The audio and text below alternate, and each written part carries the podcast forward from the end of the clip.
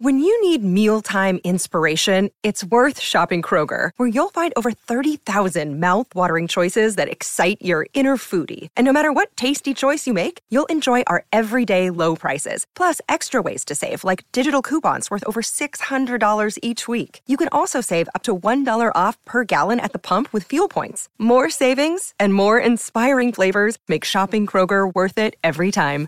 Kroger, fresh for everyone. Fuel restrictions apply. On this episode of Narcissist Apocalypse, we talk with an abuse survivor named Cara. And Cara was in a four year relationship with a physical abuser. It's a story of intergenerational trauma, suicide threats, trauma bonds, cycles of abuse, embarrassment, and being kind to yourself.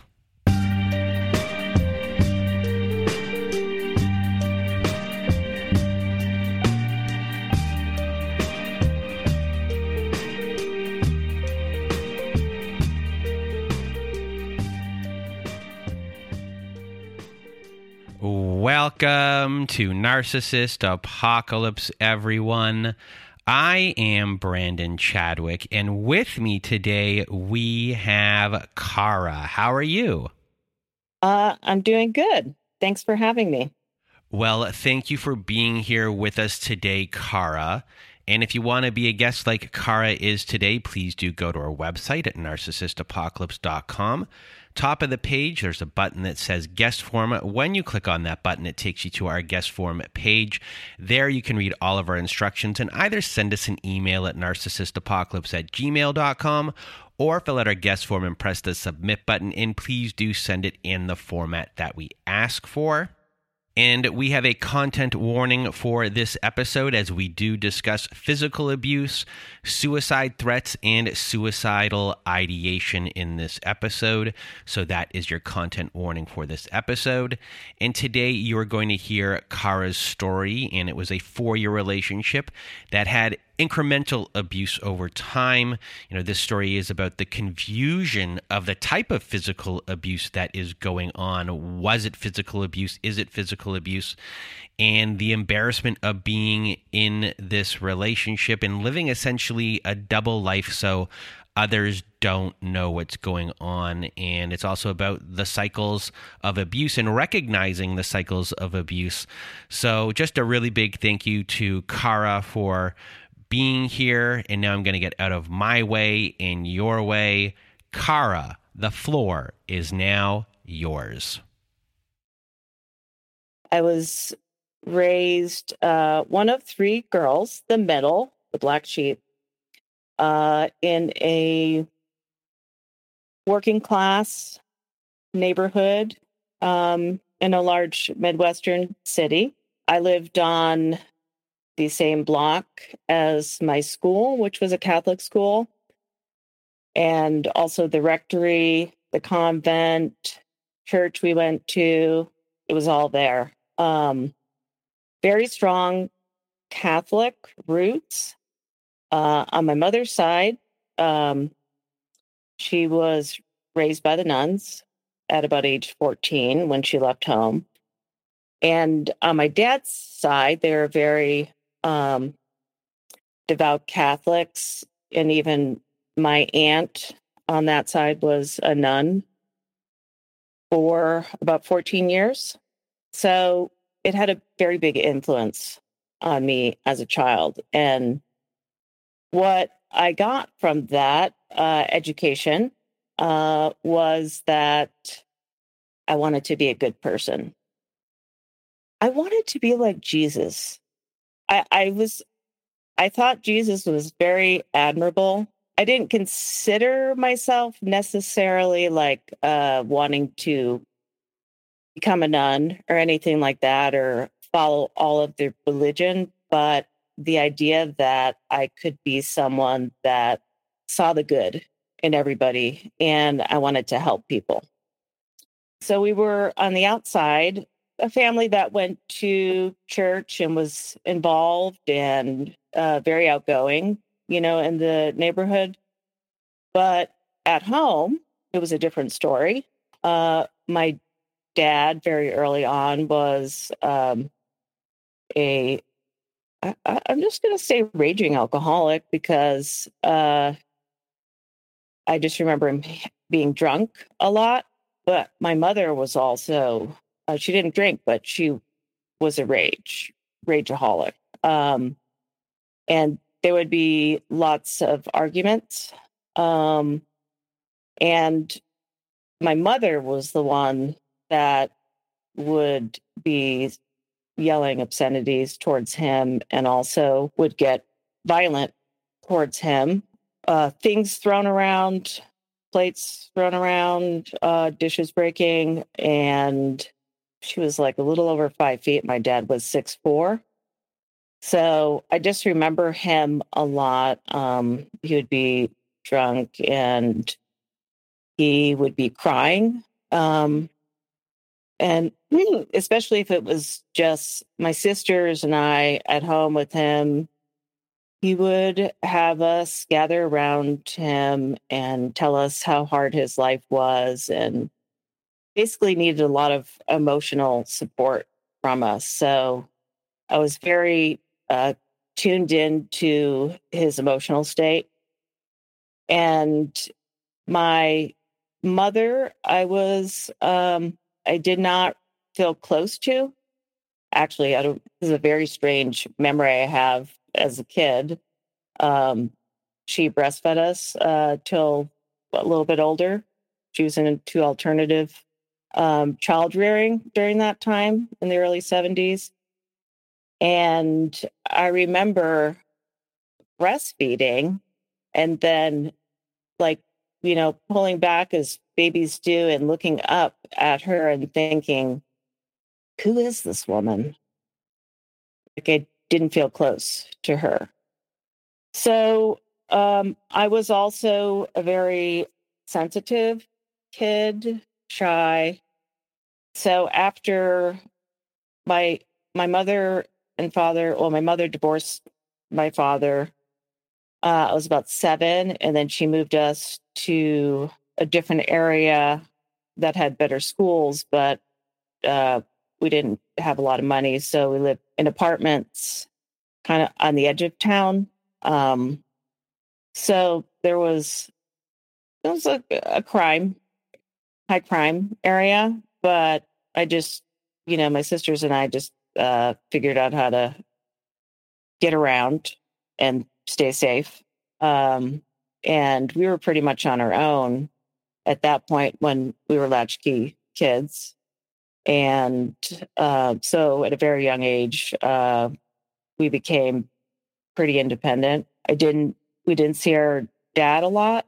Uh, we were with our mother most of the time. And um, it was during middle school where I started to have a really hard time. Um, I was bullied in in school, and my sisters weren't. Um, and I think at that time that really a lot of uh, anxiety, depression, uh, self-loathing, um, shame uh, really overcame me, and I didn't know that's what it was. I definitely had no idea about therapy, and there wasn't. I don't think there's really anyone looking after me um, noticing that I was having trouble and that I had very few friends.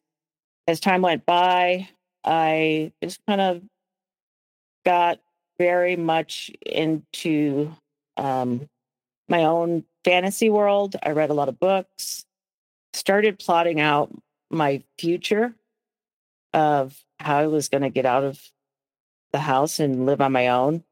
So I decided I was going to somehow graduate early from high school. I didn't know how I was going to do it, but I just um, relied on, you know, the stories. Yeah, the stories that I, I was reading for fun about uh, so many different things uh, people that lived in different countries, different cultures, lots of different um, religions, spirituality.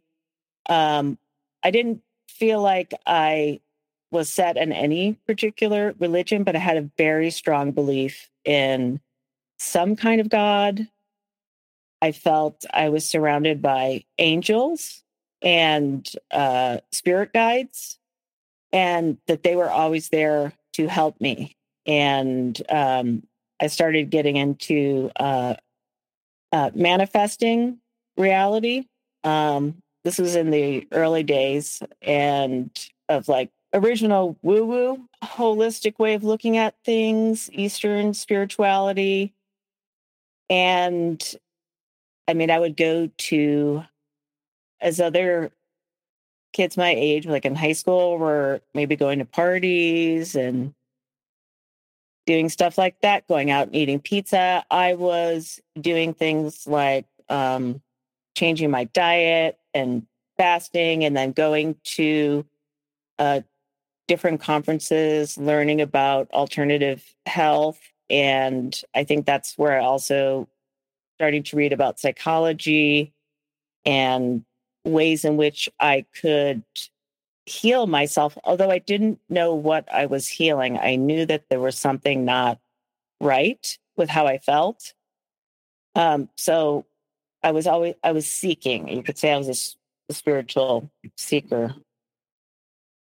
And for you, you did get into a few relationships before the one that we are going to be talking about.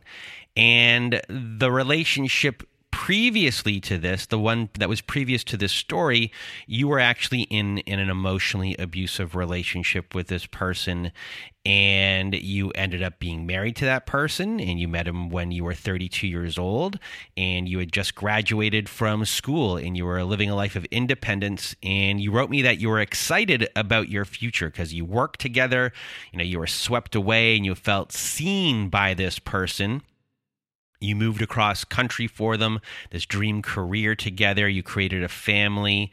And then 16 years later, you had one child with this person, but you felt that you were, you know, completely invisible. There was emotional abuse going on as well. And you were just alone in this marriage and you were made to feel worthless and you got depressed. And then you were discarded for a much younger person. And this was done without a second thought. And after this happened, this really kind of destroyed you, and this made you dive into therapy, and you're really determined to kind of you know rise and learn and grow from this. However, this is when you meet the person that this story is about. So, walk us through this first meeting. Yeah, so I had um, just gotten out of a a 16 year marriage. So I was in a place of um, really processing that and doing a lot of uh, research on narcissism. And so I felt that I had a pretty good idea of all the traits and everything. Um, so when I met this person, I I was in a pretty good place considering where I had been. and I was on my own, far along in the process of divorce. I was feeling good about uh, moving ahead with my life. Um, felt good about the relationship with my son, who was um, a teenager by then. And so we met through a mutual friend, actually in a 12 step program.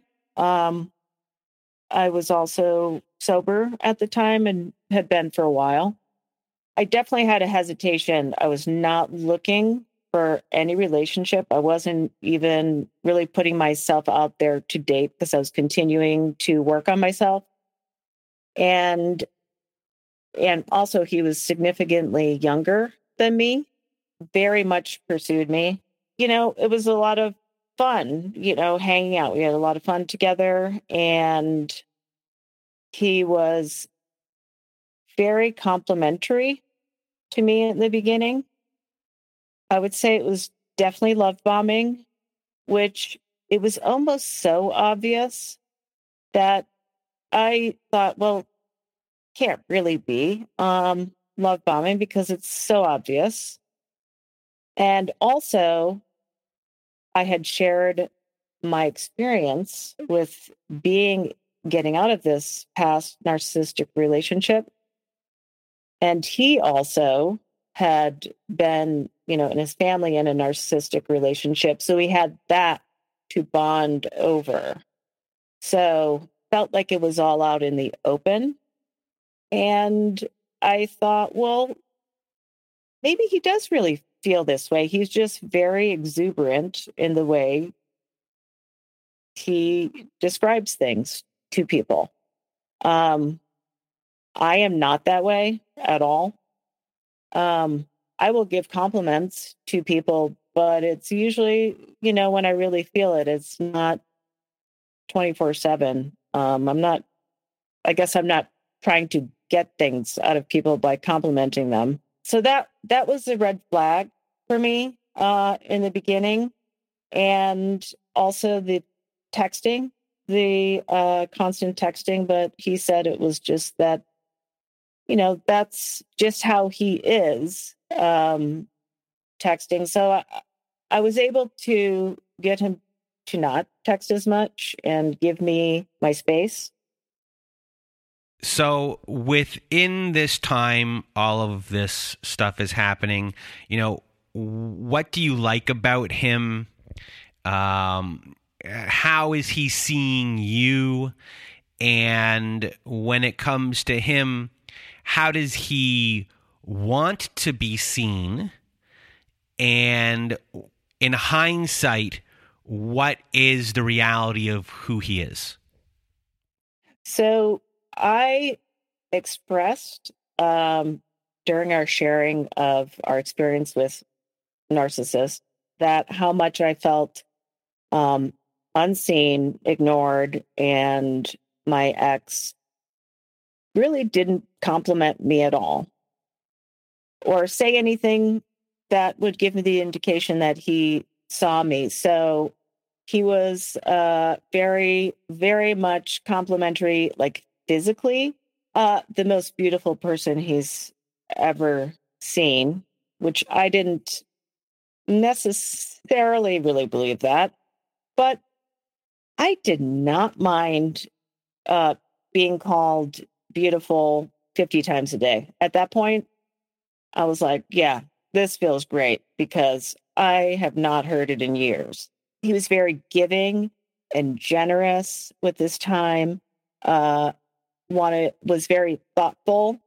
Um, he would make me dinner, give me gifts, write me poetry, also be very um, always up and happy and exuberant and positive, which felt really good at the time.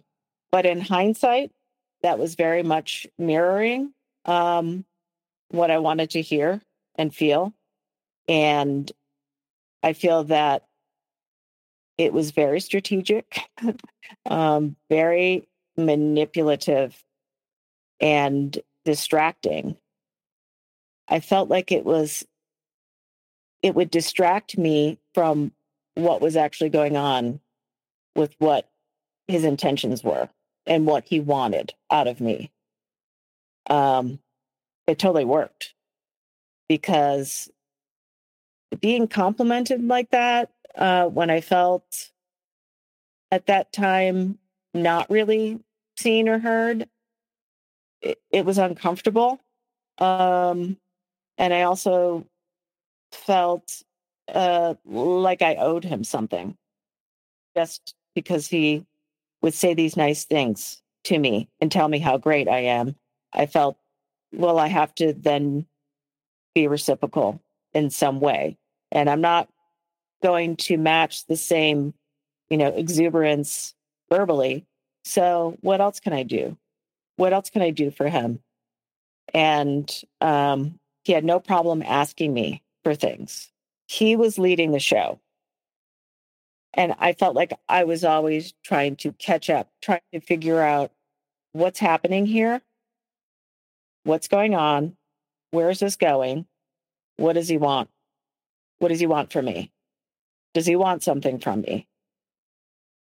And then I would be on the defense a lot, um, feeling really um, uneasy, off balance. And I especially later in the relationship, uh, as I was being very observant of like how I felt in my body around him, that I was pretty much off balance uh, 90% of the time because I didn't trust him at all. So we'll get examples of this soon, but let's get back to the timeline of your story. So, what started to happen after the six month mark of this relationship? So, after about six months, um, you know, we were in a relationship, but it wasn't that deep at all. And I was like, you know, I need to be responsible here. I, this is not going to go anywhere this cannot be a long term thing. There's some red flags there. I need to work on myself. So I let him know that we need to break up. And he was very upset, also very angry. I immediately at that point just cut him off. I blocked him not because I was necessarily afraid of him at that point, but I just, um, well, from the advice of some other people, it was like that was the best thing to do. That was the best thing I could do. And that cut off the communication. I did not speak to him for several months. And I started feeling pretty good again started moving on with my life, had no interest in dating. I just wanted to um, get my career together, develop, keep developing um, a relationship with my son, and make sure that you know he's doing okay. And then the pandemic came, which um, a lot of people around the entire planet suddenly became lonely.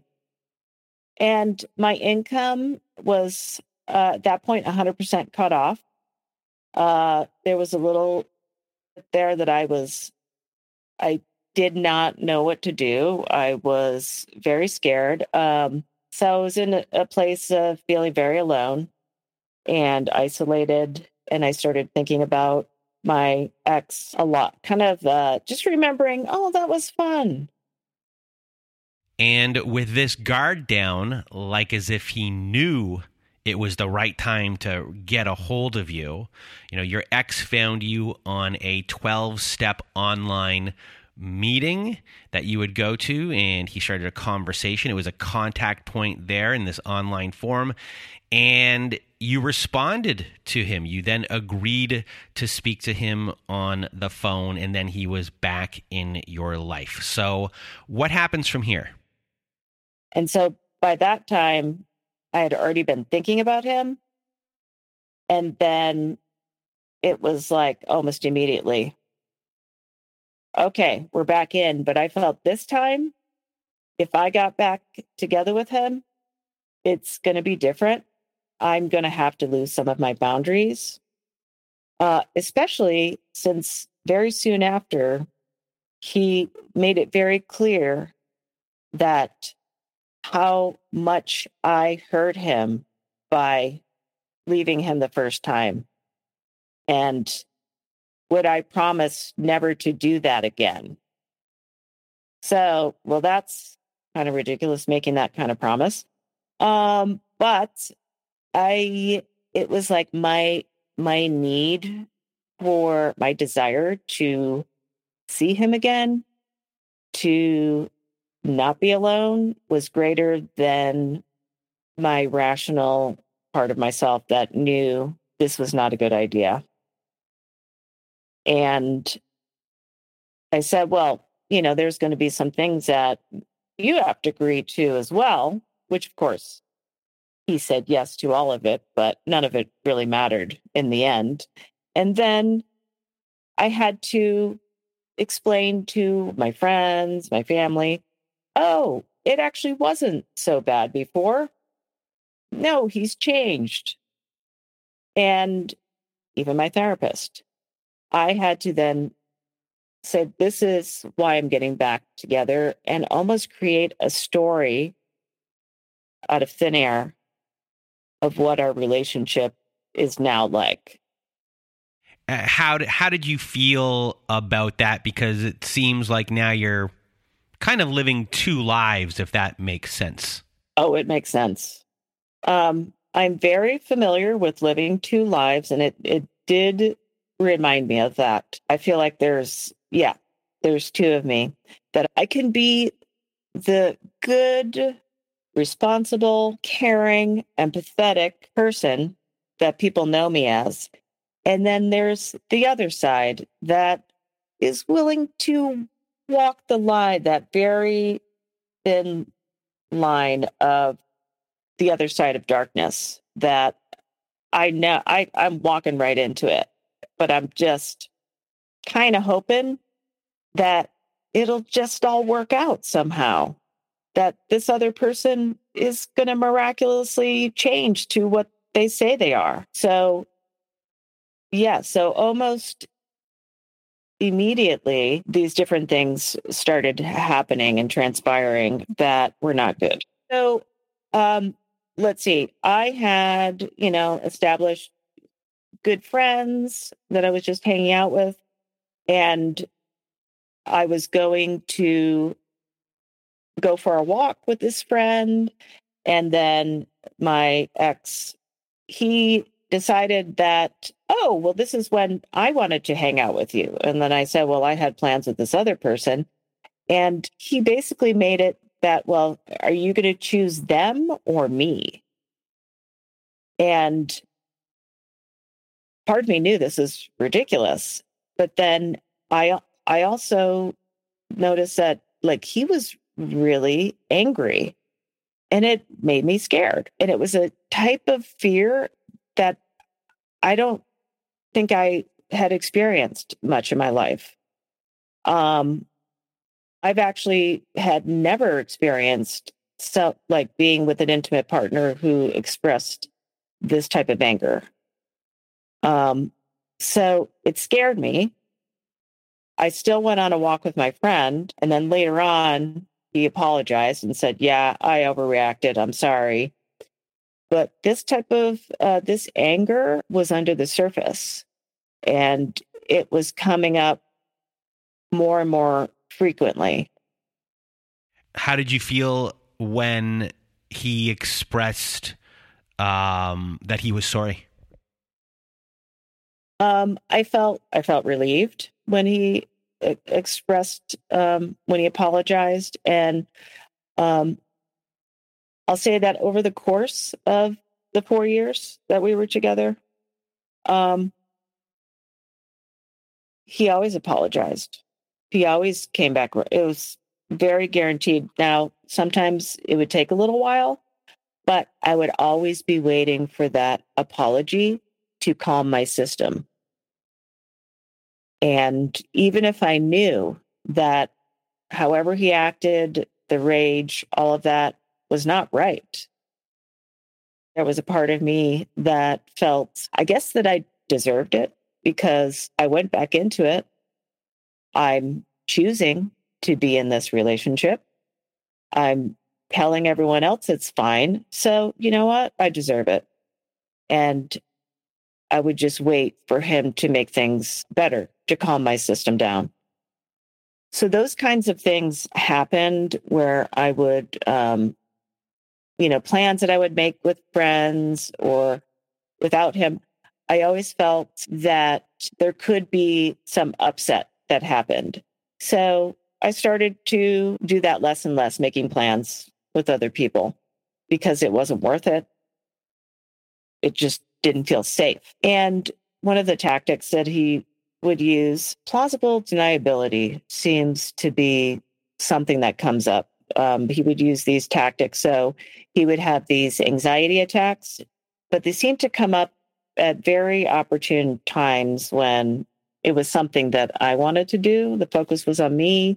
So it was my birthday, and uh, we're going to meet my sister and my niece at a cafe just for a short little. My sister got some presents, and so I was kind of excited because she's going to get to hang out with him and get to know him a little bit.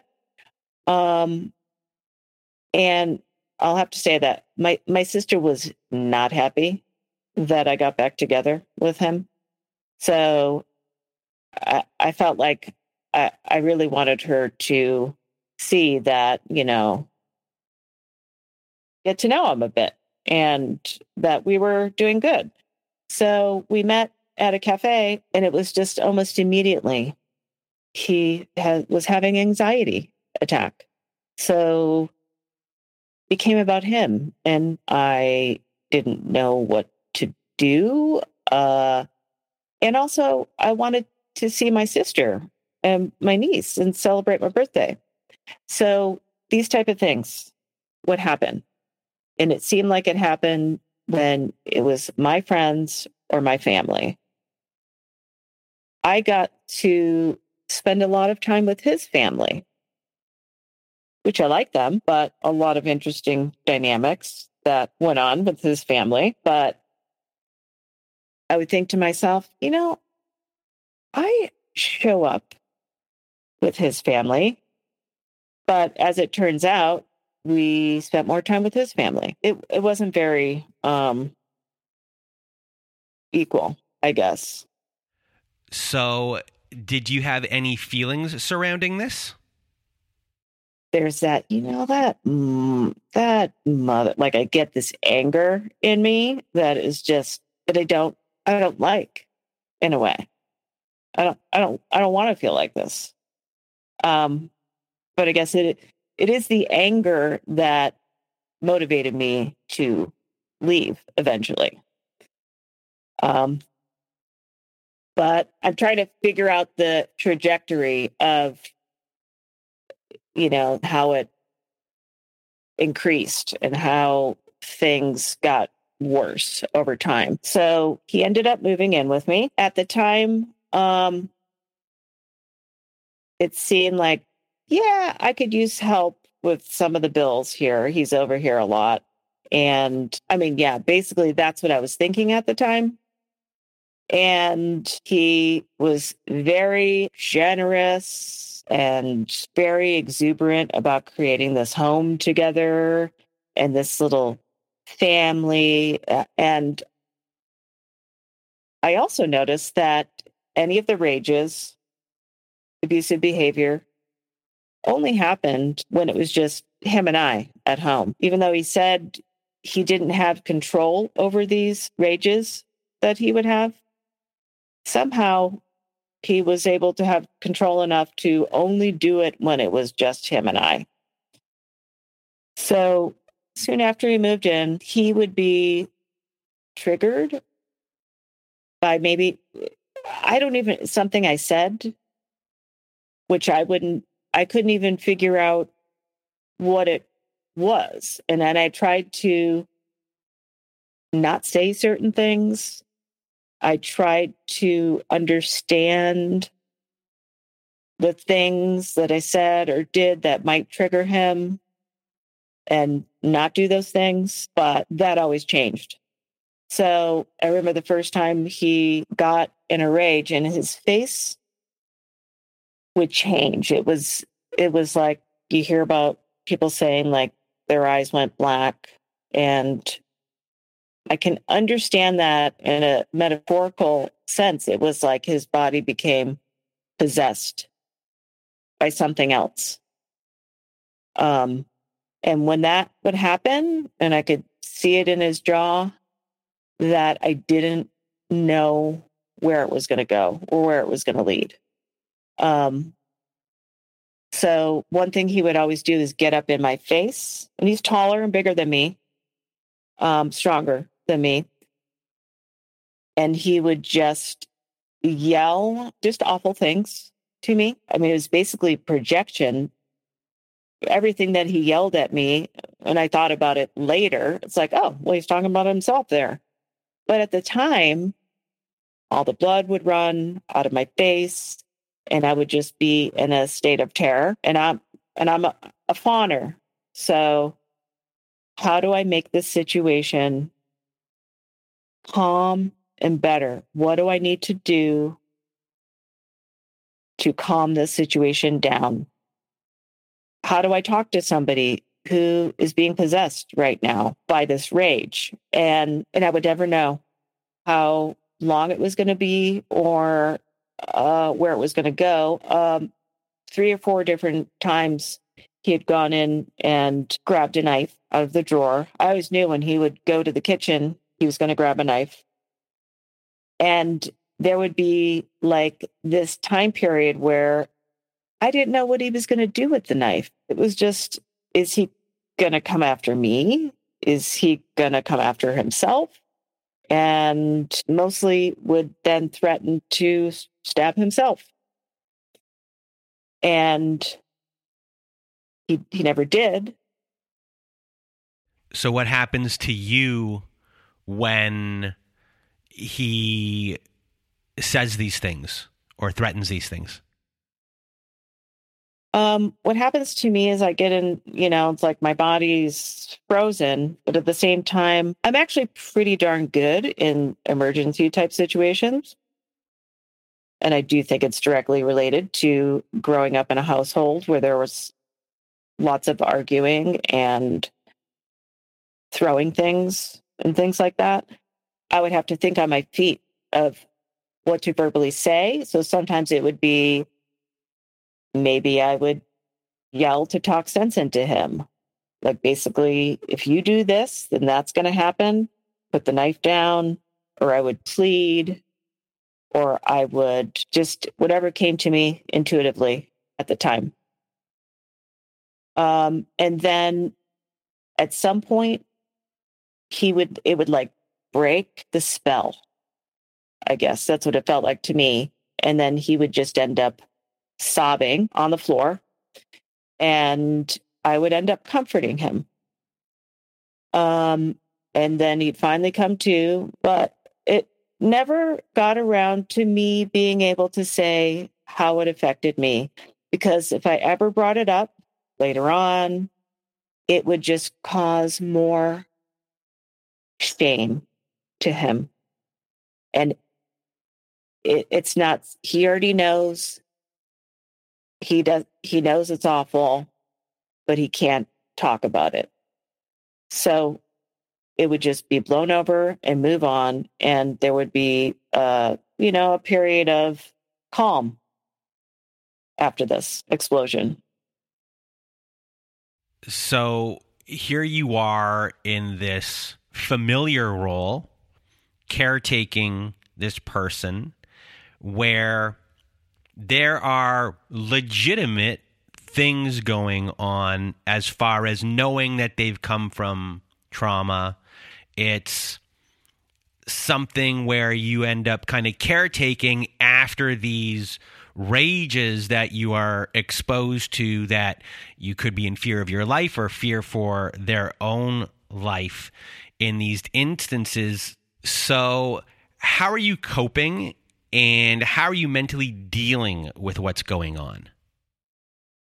So I didn't, I did not know what to do. And also at the same time, I was reflecting upon my growth as a human being.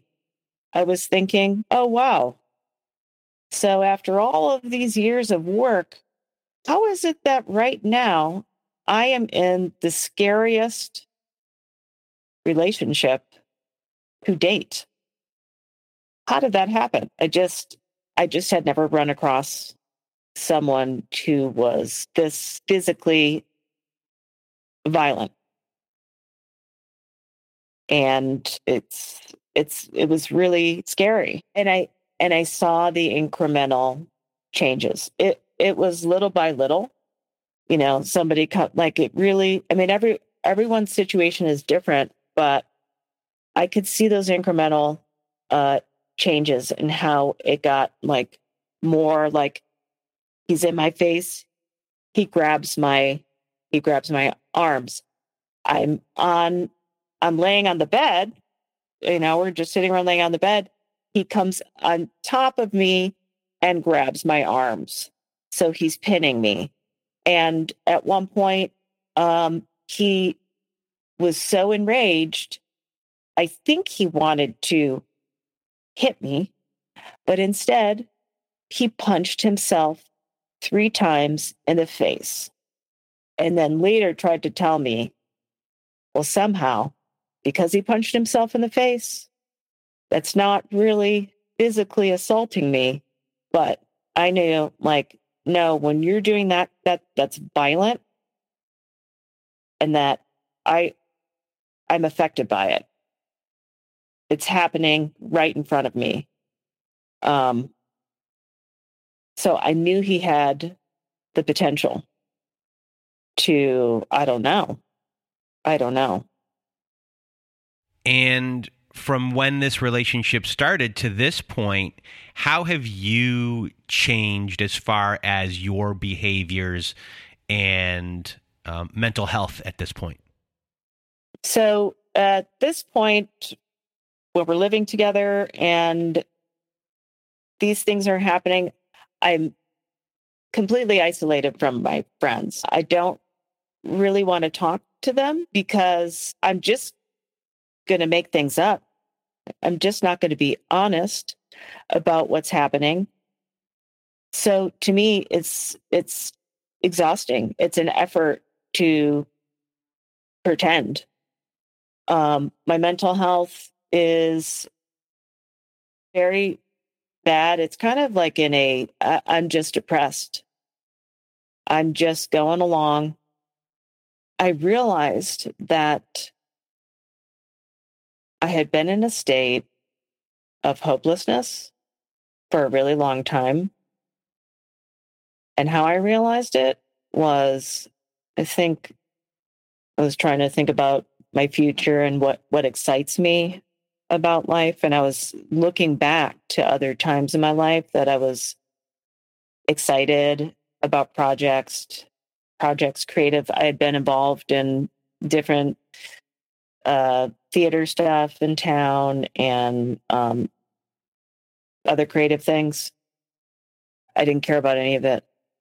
And I could not even access that feeling so I was I was very much in a place of suicide ideation. Um, I could go there very quickly. Um, and just like the thought, I felt so bad that I had allowed myself to get into this, and it and because it was a lot more extreme and physically, I just thought, you know, what's the point? Like, I I had my chance. I I was healing, and then I dove right into something that this was going to put me under the ground. I might as well just voluntarily, you know, jump in a an empty grave and have someone just throw dirt on me. I mean, that's how it feels like. Just, you know what? Just throw dirt and let me just disintegrate um, with the maggots. However, I've got my son. I'll just say, like, what continued to happen on a regular basis. I mean, the the cycle of abuse. I was like, yeah, I know about cycle. I know about cycle of abuse. Oh wow. I fully understand someone that is in a physically abusive relationship.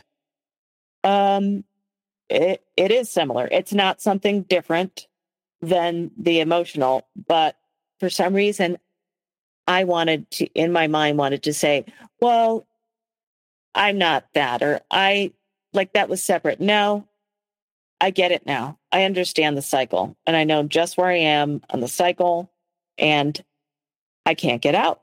I can't get out. I am trauma bonded. Um, the thought of him leaving was like would be like a death that I would have to mourn.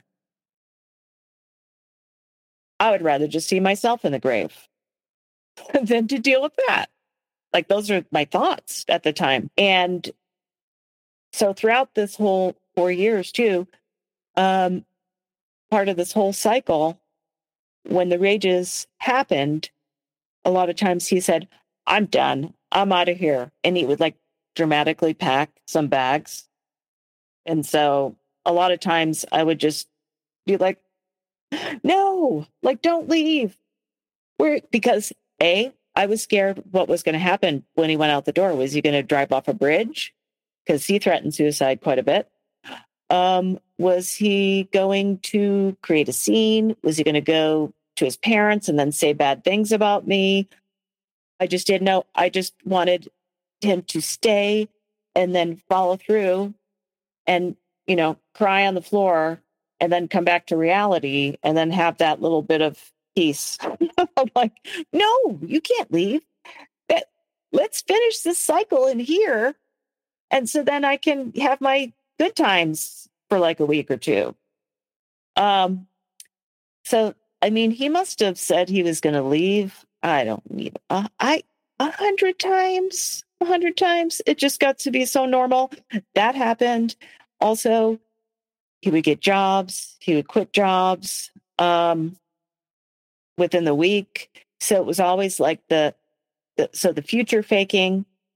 It was a daily future faking that happened of I'm going to get this job and I'm going to do this. And oh, he was also in school.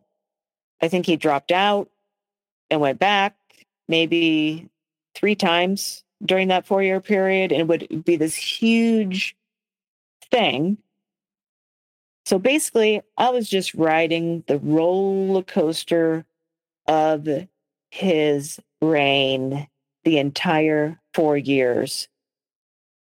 And myself, I was just, uh, I don't know, waiting in hopelessness or thinking, well, once we fix this, then it's time for me.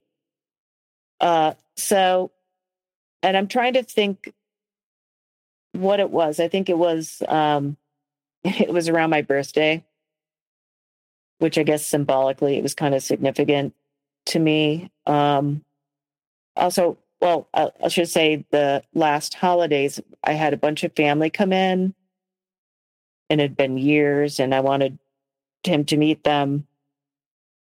And he was just not present whatsoever. Same tactics made it very difficult uh, for me during that time. And then my birthday came after and had a bunch of money that he spent about a week before my birthday which at that time he said he was going to um, take me out to a nice dinner and this and that. But somehow on my birthday, he had spent all the money and he was promising me when he got money, he was going to take me out. But in the meantime, he got me this uh, card from like the nearest grocery store. And he told me this like he took a really long time picking it out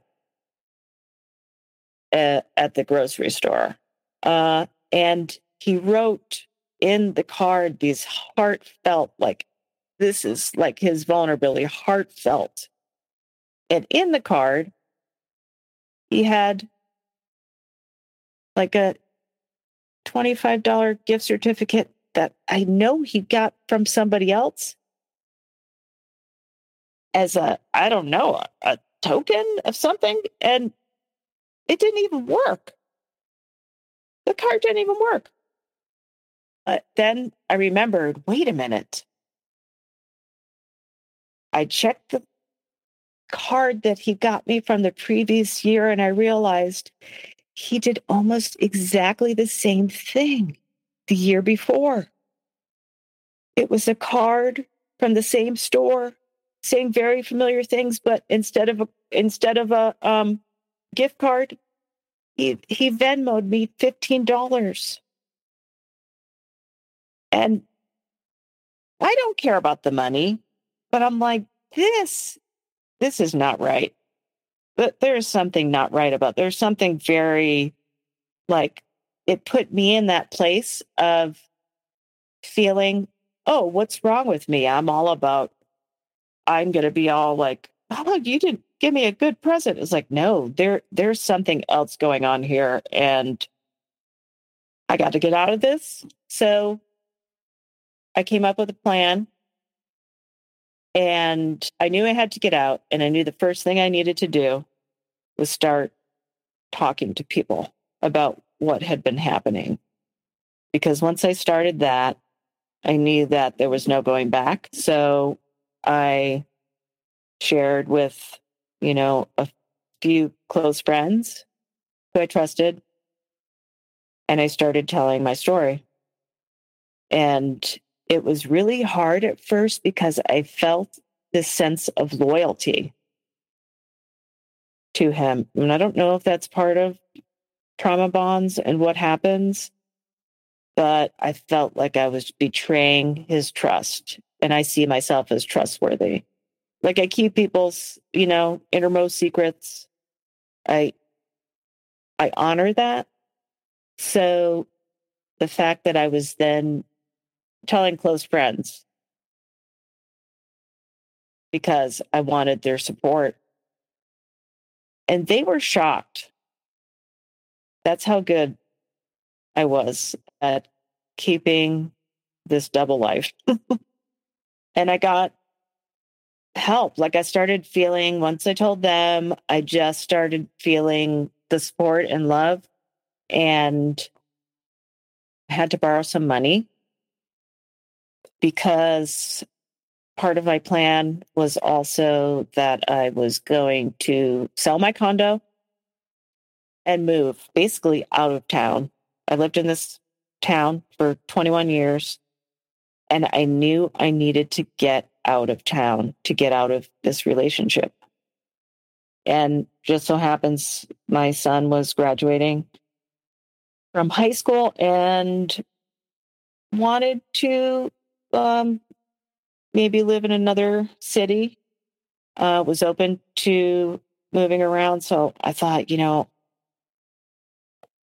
I'm just going to do this. It was a lot of physical labor, a lot of logistics, which I kind of like actually. Um, but the surge of energy I got from this taking my life back and making this change I was just on a mission. So I was able to sell my place pretty quickly, but I actually I didn't put it on the market right away. But I also at the same time really strategically um, worked out breaking up. So it wasn't it wasn't just like get out of here, I'm never talking to you again. It was, hey, this isn't working. I don't want to live with you anymore. It's bad for both of us. And it was actually a slow pulling apart, which I know that in a lot of people's situations, that's just not feasible. That's not going to work. But I knew that this was how I wanted to do it. I think it that's how it was going to work for me. I was just I was going to give it a try. Plus, I was so trauma bonded. The thought of just cutting off and then doing all these other things, I just couldn't do it. I mean, when I broke up with him, I was just like sobbing and sobbing and sobbing. I had a therapist once say that, like, it's like losing a limb. When you're with someone for such a long time and then it's like cut off, it's, it is like losing a part of yourself. Um, and you don't know how to function, or I guess like a drug, really. I guess it's like a drug. So were there were there hoovering attempts as well, or no? Yes, um, very much so. Um, through that period, um, well, there was denial that we were breaking up. Um, so it took a really long time for him to get his furniture out and actually find a place. He would not move. He went to live with his parents They were somewhat close to town. And um, it, it took forever. I actually I sold the place, bought a new place, moved into the new place about exactly the same time he actually finally moved into another place, which was six months later. So there was a lot of attempts to beg and plead, I'll change. Um, but I was very much set. I was set. I was doing what I was doing. There was nothing that was going to get in my way. And I still kept in contact. But once I was in the new location and I was being pretty friendly but clear about my boundaries and that's when the the rages started again and at that point it was like no i'm not I'm not doing the rages. So now first it was let's not talk for a week. Then eventually i've just completely cut him off. But he still finds ways to get through. But i don't respond. What are those ways? Um I guess I didn't uh, really. Uh, well, a we shared a phone line, so that was kind of a a thing to pull me in. But I ended up having to just completely, you know, cut him off with no phone, um, because he wasn't taking care of that. So you know, all of this social media, you know, even like Cash App, um, you know, different applications that I didn't realize, okay, that's, you know, LinkedIn. One time when I was, uh, it was in the middle of the night and it was a unknown number. And I don't know why I answered the phone. I was thinking, I don't know what I was thinking, but it was him. But he's still trying. Like he just, uh, yesterday, um, but I don't, I don't read any of the messages. I don't read any of the messages anymore because it it's not good for me. I get I get scared when I read them, or my body just I don't know what that is. What my body does. It it it's fearful. Not that I am afraid of him, physically afraid of him. It's a feeling of somebody's coming after me and they want to make me pay for what I've done. So, where are you now with everything? And how has the healing process been? So, um, I'm now in the new place. I've really set up my space to be a sanctuary, probably more so than I've ever created a sanctuary for myself and my three cats. So I, I am the cat lady. I'm very proud. And, you know, I'm in a brand new town. I know one person, kind of, but I actually meet people fairly easy. I know I had a rough start as a kid, but throughout my adult life, I do not have a hard time making friends at all. I got past that. So I'm not, I'm actually, I want to be careful who I make connections with because I also realize that, you know, I'm still vulnerable. At the same time, it's I don't want to isolate. So I'm getting involved little by little. Um, it's little baby steps. And being as kind to myself as I can be in every moment of every day. Um, it is when I think of, you know, being here for my son, my son will do good in life if I am doing good for myself. And so it's uncomfortable, but I keep refocusing. So it's been, it's up and down. Um, there are like nights where as soon as it gets dark, I just feel so alone. But I think it's really it's just unfamiliar. Um, it's just an unfamiliar feeling. I'm okay with it taking a while, and I'm also okay with like if this is if that was my last intimate relationship, um, that's okay because I've got you know got humanity to tap into. And I've had those experiences. Um, now, if I do get into a relationship, it's going to be totally different. And I'm just kind of figuring out what that might look like, although I won't know until I experience it. But it's going to be very different from what I've experienced so far in this life. So I'm in no hurry.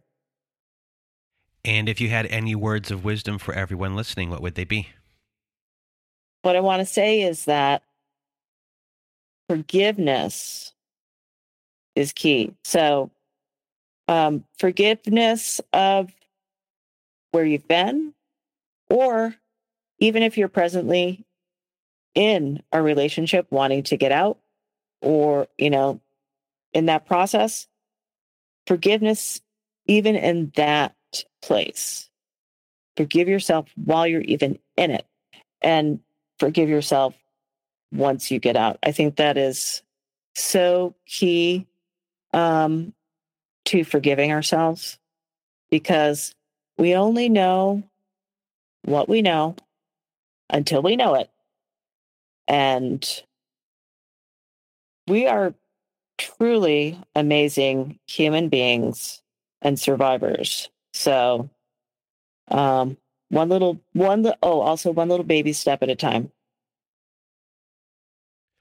Well, Cara, I really want to thank you for being here with us today and sharing your story and discussing, you know, the cycles of abuse that were happening uh, and the identification of those as well. Uh, you know, what you went through was scary, you know, not knowing what you're dealing with in in a sense and seeing someone who is looks like they're about to take harm to a different level to you, but then inflicting it on themselves, which has to be very confusing. in the caretaking then that goes involved with everything after the abuse has happened. It's like really, you know, quite a manipulation tactic for this person to always be kind of playing uh, playing the victim um, and going to their trauma and then you caretaking and watching these cycles, you know, start, um, finish, and then kind of restarting them. And it's a big thing to hammer home to a lot of people today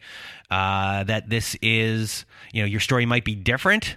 But you know, a lot of the time they're they're all the same, and just trying to figure out what's going on, and then having, you know, the movement and knowledge gained to eventually break free and get the support that you need. So, just a big thank you uh, for being here today and sharing your story. Thanks for having me, Brandon. Well, Cara, thank you once again for being our guest this week. And if you want to be a guest like Cara was today, please do go to narcissistapocalypse.com top of the page, there's a button that says guest form. When you click on that button, it takes you to our guest form page.